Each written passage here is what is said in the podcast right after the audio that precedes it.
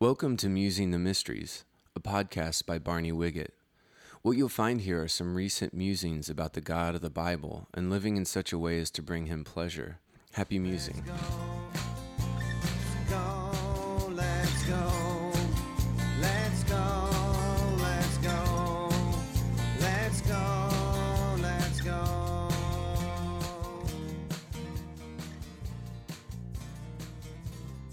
Did you know that uh, God is going to demand someday to go through your portfolio? Yeah, how you've invested, you know, your money, but I'm thinking in your resource, but I'm thinking more how you invested your life, your talent, your time, as well as your treasure. I mean, he's going to look at how you invested your life. And, and so if he, he's going to do that someday, if he took a peek today, what would he see? How are you investing your life so far? I mean, how much of your life is invested? Do you have your life invested and where is it invested? What do you have your life invested in? Are you investing? Do you have a spiritual portfolio? Uh, I think that when Jesus came and chose his disciples, he, he challenged them to believe in him. But more than that, he, he challenged them to follow him. Uh, even more than that, I think that he challenged them to invest their lives in this kingdom that he was about to bring uh, to the earth. And to, uh, it's not that he was trying to, you know, put some venture capital together and, you know, and he needed their money or needed anything from them. I don't think that he needed anything from them. I think he was uh, uh, telling his disciples that they needed to invest in what he was about to, to bring uh, for both their uh, good on the earth, but primarily for the eternal state. I don't think that he was, uh, he was asking his disciples, when I read the Gospels, I don't think Jesus was asking the disciples to spend their lives doing this or doing that or thinking this or thinking that or believing this or believe. I don't think he, he was challenging them to spend their lives at all. I think he was challenging them to invest their lives. There's a big difference between spending your life and investing it. And uh, when you've spent your life, at the end of your life, what is it? Spent. Um, you know, uh, in Spanish, the same word for to spend is to waste or to have wasted. Gastado, I think, is to have wasted. Gastar is to spend. I don't want to spend my life and I don't want to waste my life. I want to invest it. I want to invest it in something beyond me and something that eternally matters. And I think that's what Jesus took his disciples into uh, in, in the parable we're about to read. In fact, when Jesus wants to teach a, a significant truth to his disciples, he usually does it in story form. And we call them parables, don't we? And so in Luke chapter 19, starting with verse 11, while they were listening to this, he went on to tell them a parable because he was near Jerusalem and the people thought that the kingdom of God was going to appear at once. Let's just let me just read a verse and then talk and read a verse and talk. How you you, you good with that? Um, I like it when the, the parables tell us a little bit about why he's telling the parable. I, you know, because parables are difficult enough uh, uh, as it is without us having some context or the purpose for, for which Jesus told the story. In this case, it's because there are people uh, that thought the kingdom of God was going to appear at once. Well, in, uh, when Jesus was on the earth 2,000 years ago, the kingdom of God was not appearing at once. When does it appear? Well, it kind of appears at twice. Because Jesus comes twice, right? He came once and he's going to come a second time.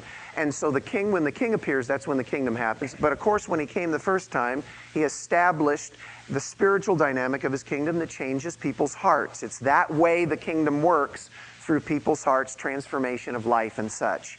But when Jesus comes back the second time, then that's the completion of, I don't mean the completion of the plan and it's all over now, but I mean that's the culmination of the establishing of the kingdom of God, not only on the earth, but throughout uh, the universe.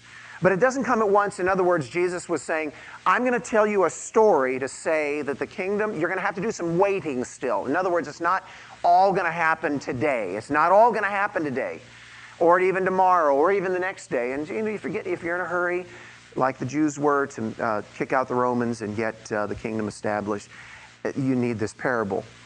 So in verse 12, he says, uh, uh, A man of noble birth, here's the story, a man of noble birth went to a distant country to have himself appointed king and then to return. We're about to celebrate the noble birth, aren't we? The noble birth of the king. Uh, it seems kind of almost ignoble because Jesus was born in a cave in a little town called Bethlehem with animals around and not a bunch of, you know, fanfare. But it was still nobility being born in the earth. And then he said he was going to go to a distant country. So Jesus was born in Bethlehem, then grew up, lived his life, died in our place, rose again, and then went back to this distant country from which he came. Uh, and it says, in order to be um, to have himself appointed king and then to return. So there's a, there's a gap, there's a period of time in which the kingdom is going to be completely established. And, to say to them, hey, this isn't going to happen uh, just like right now. And uh, verse 13. So, so he's given an example here. So he called his 10 servants. This is before he, he left for the distant country, this, this man of noble birth. Called 10 of his servants and gave them 10 minas that's NIV, minas. Does your version say pounds or something like that? He uh, gave them 10 minas. Put this money to work, he said, until I come back. Put this money to work until I come back. That's really the operative term. That phrase there, put this money to work. Let's say that. Put this money to work. And by the way, uh, tell somebody next to you, he, I believe him when he says, this is not a, uh, a He's not going to receive an offering after this message. I believe him that he's not really teaching us about money today. Tell somebody, I believe him, because he says it, he wouldn't lie to us. This isn't a message on money. It's a message on life. It's about stewardship of your life, okay? So just because I, I just saw, when we went there, I just saw people just closing up right away, you know, guarding their wallets and their purses, putting them under the chairs and stuff. So just chill a little bit. I'm not talking about money today. I might another day, but I'm not today, okay? And he, and he called his 10 servants, gave them 10 minas, which, you know, meaning 10 guys, 10 minas, one mina apiece. And uh, mina is about 20 bucks. You know, in Jesus' day, that's a lot more than it is today. But 20 bucks, not a whole lot, maybe a couple months' uh, wages. But put, put this money to work. How long did they have to put the money to work? What does it say? How long did they have to put the money to work until I come back. So, how long is that? See, we don't know. And uh, so, if they're smart, they when do they start? Right away, because if it's three days he's gone, uh, won't hurt to put it to you know use right away. But if it's 30 days, or three months, or three years, or 30 years, and if all you got's the 20 bucks, then what you want to do is put it to use so that you can even you, you can at least even though this is a parable i think about eternal values you can at least live on the return of the money that you put to use here and i think just to jump kind of right into about this whole thing about spiritual investment versus spending i think some christians don't even don't even invest what god gave them enough to survive the christian life here on the earth let alone storing up treasures in heaven.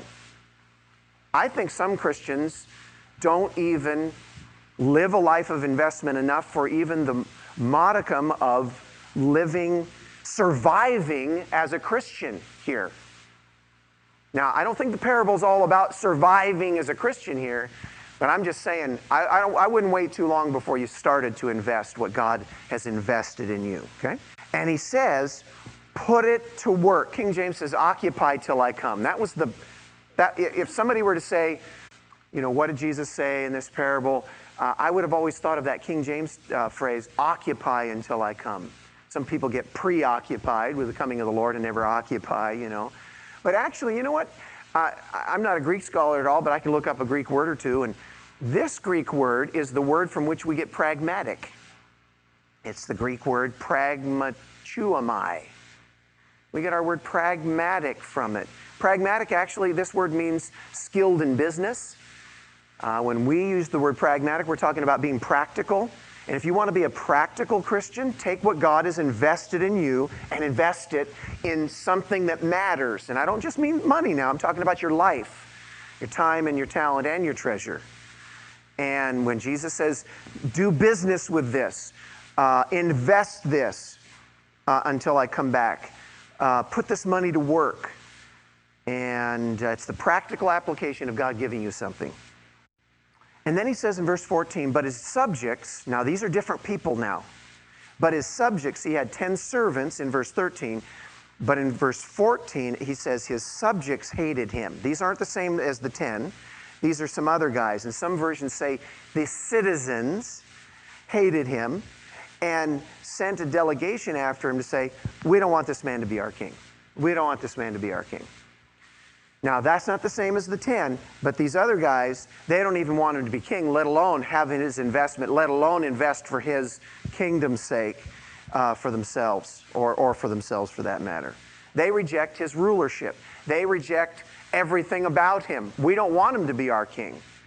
and, and so all these people can do is spend their lives. That's all they can do is spend their lives. Spend their best years doing this or doing that, but they're spending their lives, and at the end it's just spent. If you don't have anything to invest and you don't have anything to invest in, then what you have is a very sad life that doesn't have anything beyond itself. And that's a very sad way to live, really.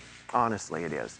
Because really what we have here might be kind of cool and glitzy, but it really fizzles out uh, real quick when you, when, you, when you see it in comparison to the eternal value that God has uh, invested in us. So He's invested in us, and He wants us to invest. But we can initially even just say, I don't even want Him to be my king, let alone take His investment and invest that. So there's these 10 servants, they received the investment. These other citizens didn't even want Him to be their king. Verse 15. I love the way NIV says it. He was made king, however, meaning it, it really didn't matter. I mean, it matters that they don't want him to be their king. It does matter. But it doesn't matter in terms of whether or not he actually gets to be king. Do you know what I mean? In other words, when Jesus uh, went back to the Father, it wasn't like the Father said, You know, I've been thinking about this. I looked at the reaction. I mean, they crucified you and all. Most of them don't want you to be their king, so I guess you just don't get to be king. That's just not the way it worked. He was made king, however, uh, Jesus was, and returned home. Now, this is his return to the earth, this part of the parable. And he sent for the servants to whom he had given the money in order to find out what they had gained with it. So he's king now, and he comes back to find out what they'd gained uh, with it at his coming.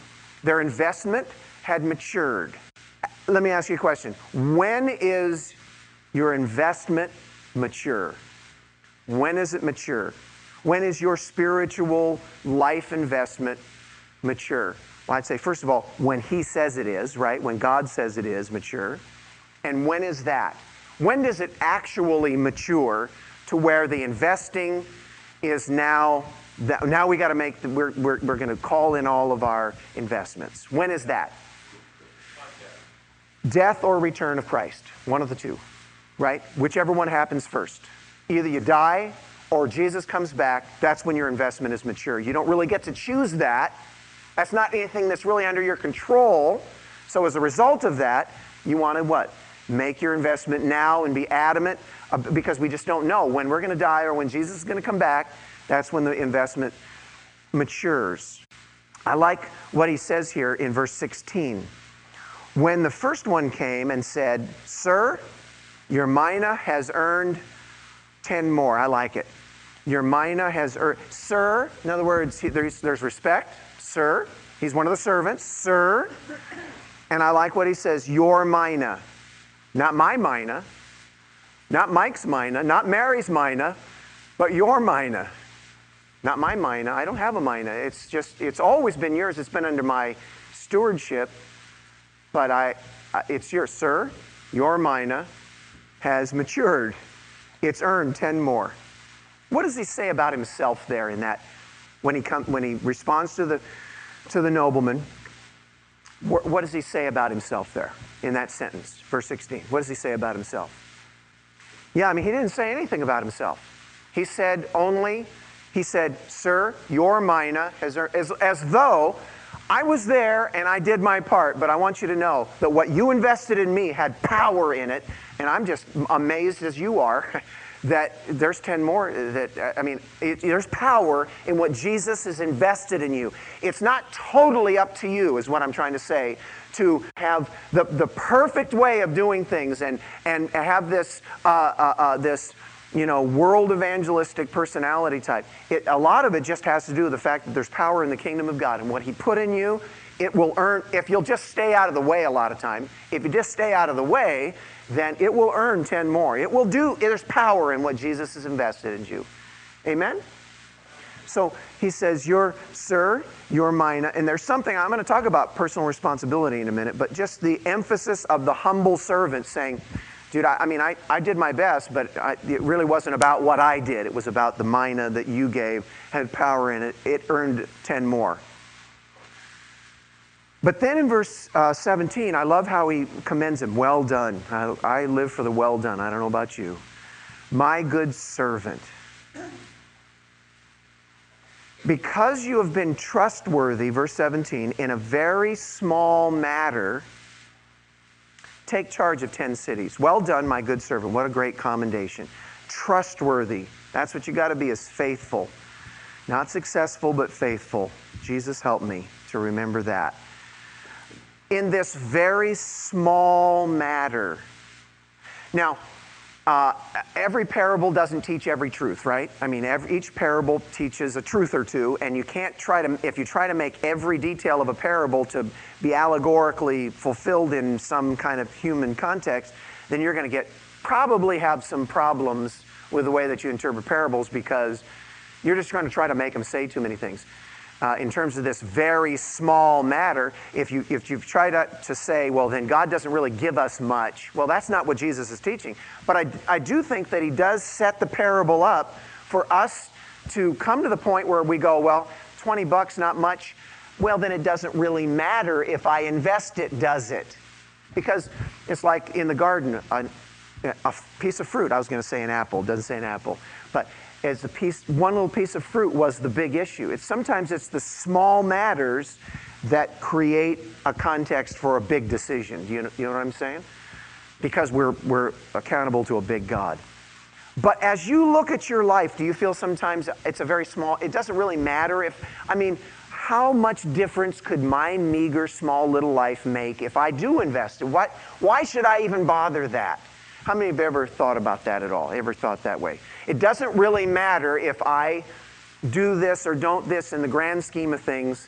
Maybe somebody else will, and they have more than I. Notice in this parable, it's not the same as the parable of the talents.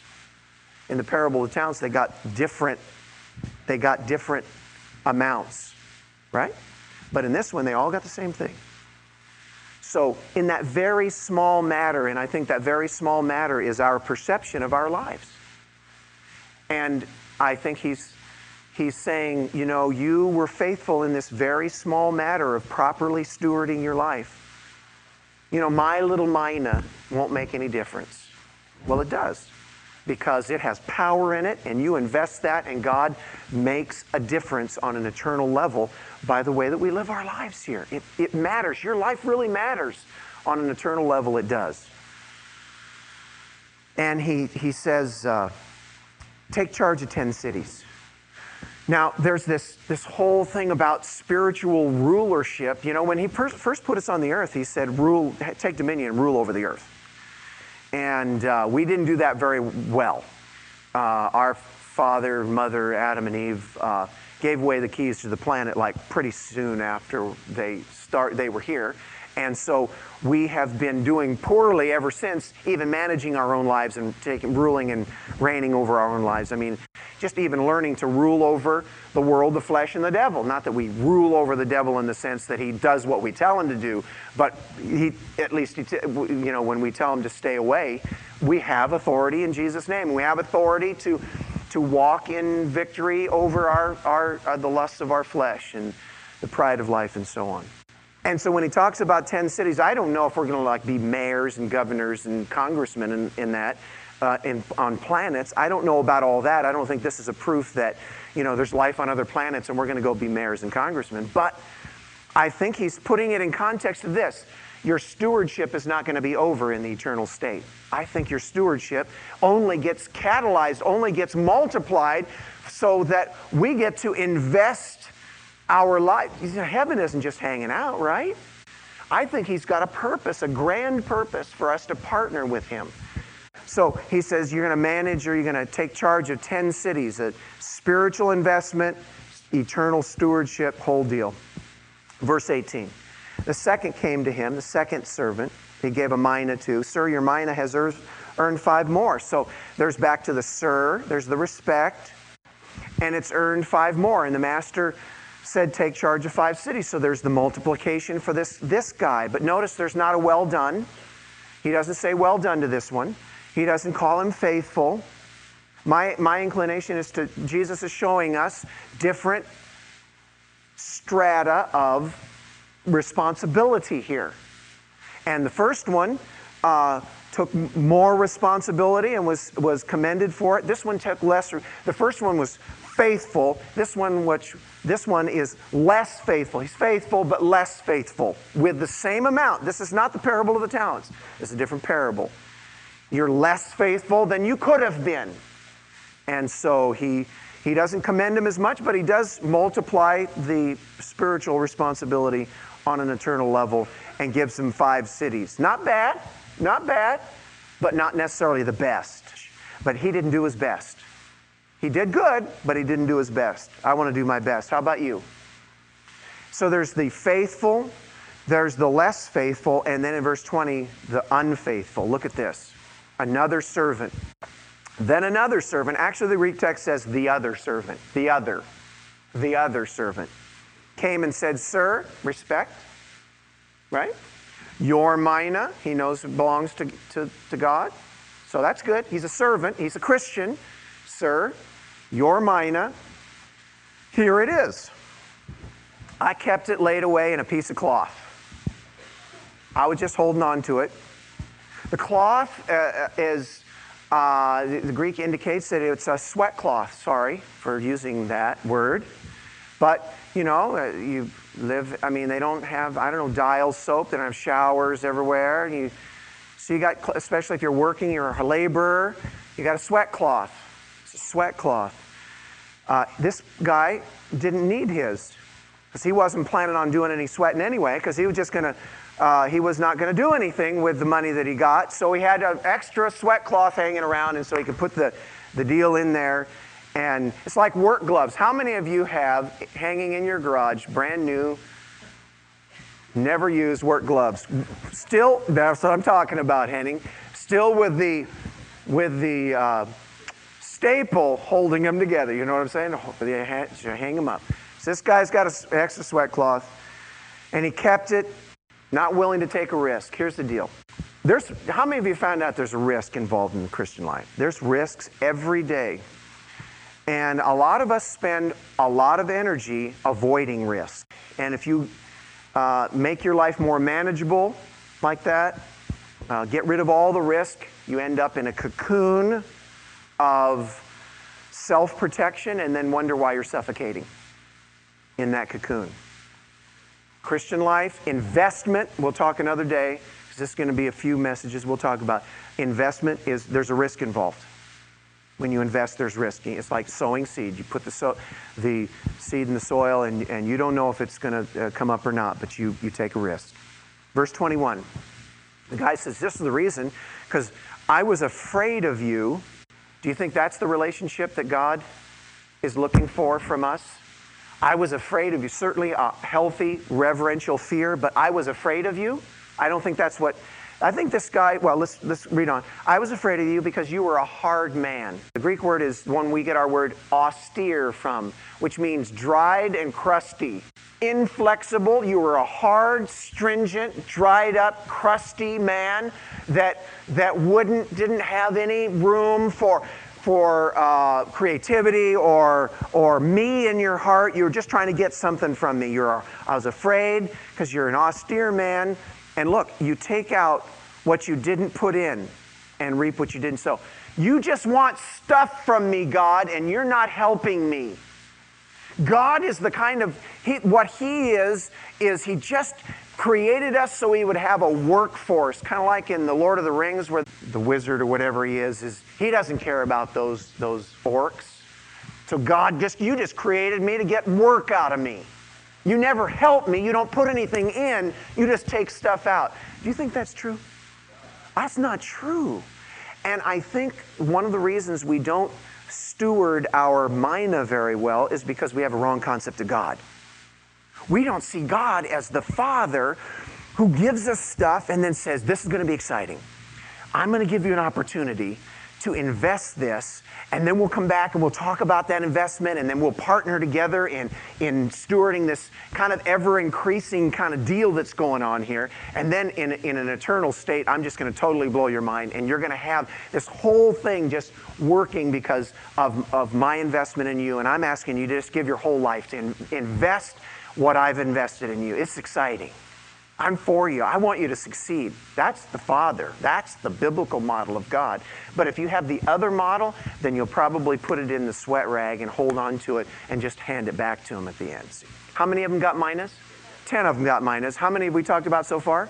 Three of them. So there's seven others that He doesn't even talk about. So there's plenty of room for uh, some other varieties of, of expression of stewardship of your life other than the investment of your life. In other words, you, there's plenty of room for you in the parables, what I'm saying. It isn't all sewn up.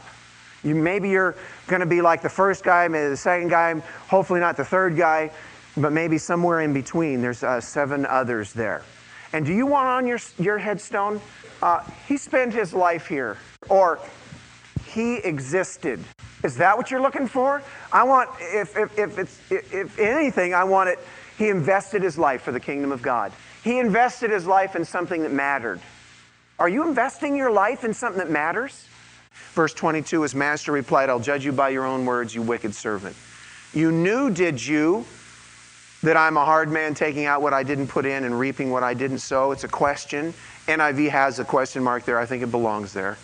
Why then didn't you put my money on deposit and so that I, when I came back I could have collected it with interest? Then he said to those standing by, Take this mina away from him and give it to the one who has ten. Sir, they said, he already has ten. He replied, I tell you that to everyone who has, more will be given, but as for the one who has nothing, even what he has will be taken away.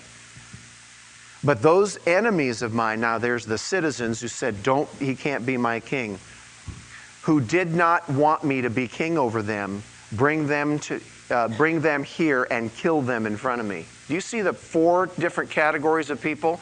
There's the faithful, there's the not as faithful, there's the, the unfaithful servants, all of them, and then there's the faithless or the uninterested, the rejectors of his authority to begin with. I mean, I just don't even want to be in the mix here. I don't care to be an investor because I don't want Jesus to be my king.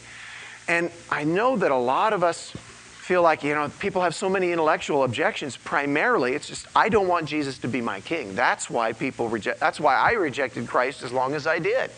Because, dude, I wanted to be in charge of my life. That's, it's my life. But when you get over that and kind of get over yourself a bit, how many of you are over yourself just a bit anyway? You get over yourself a bit and you go, sign me up. I want to be yes, you can be my king. Then you get to be invested in, and then you invest, and so. It's a much better.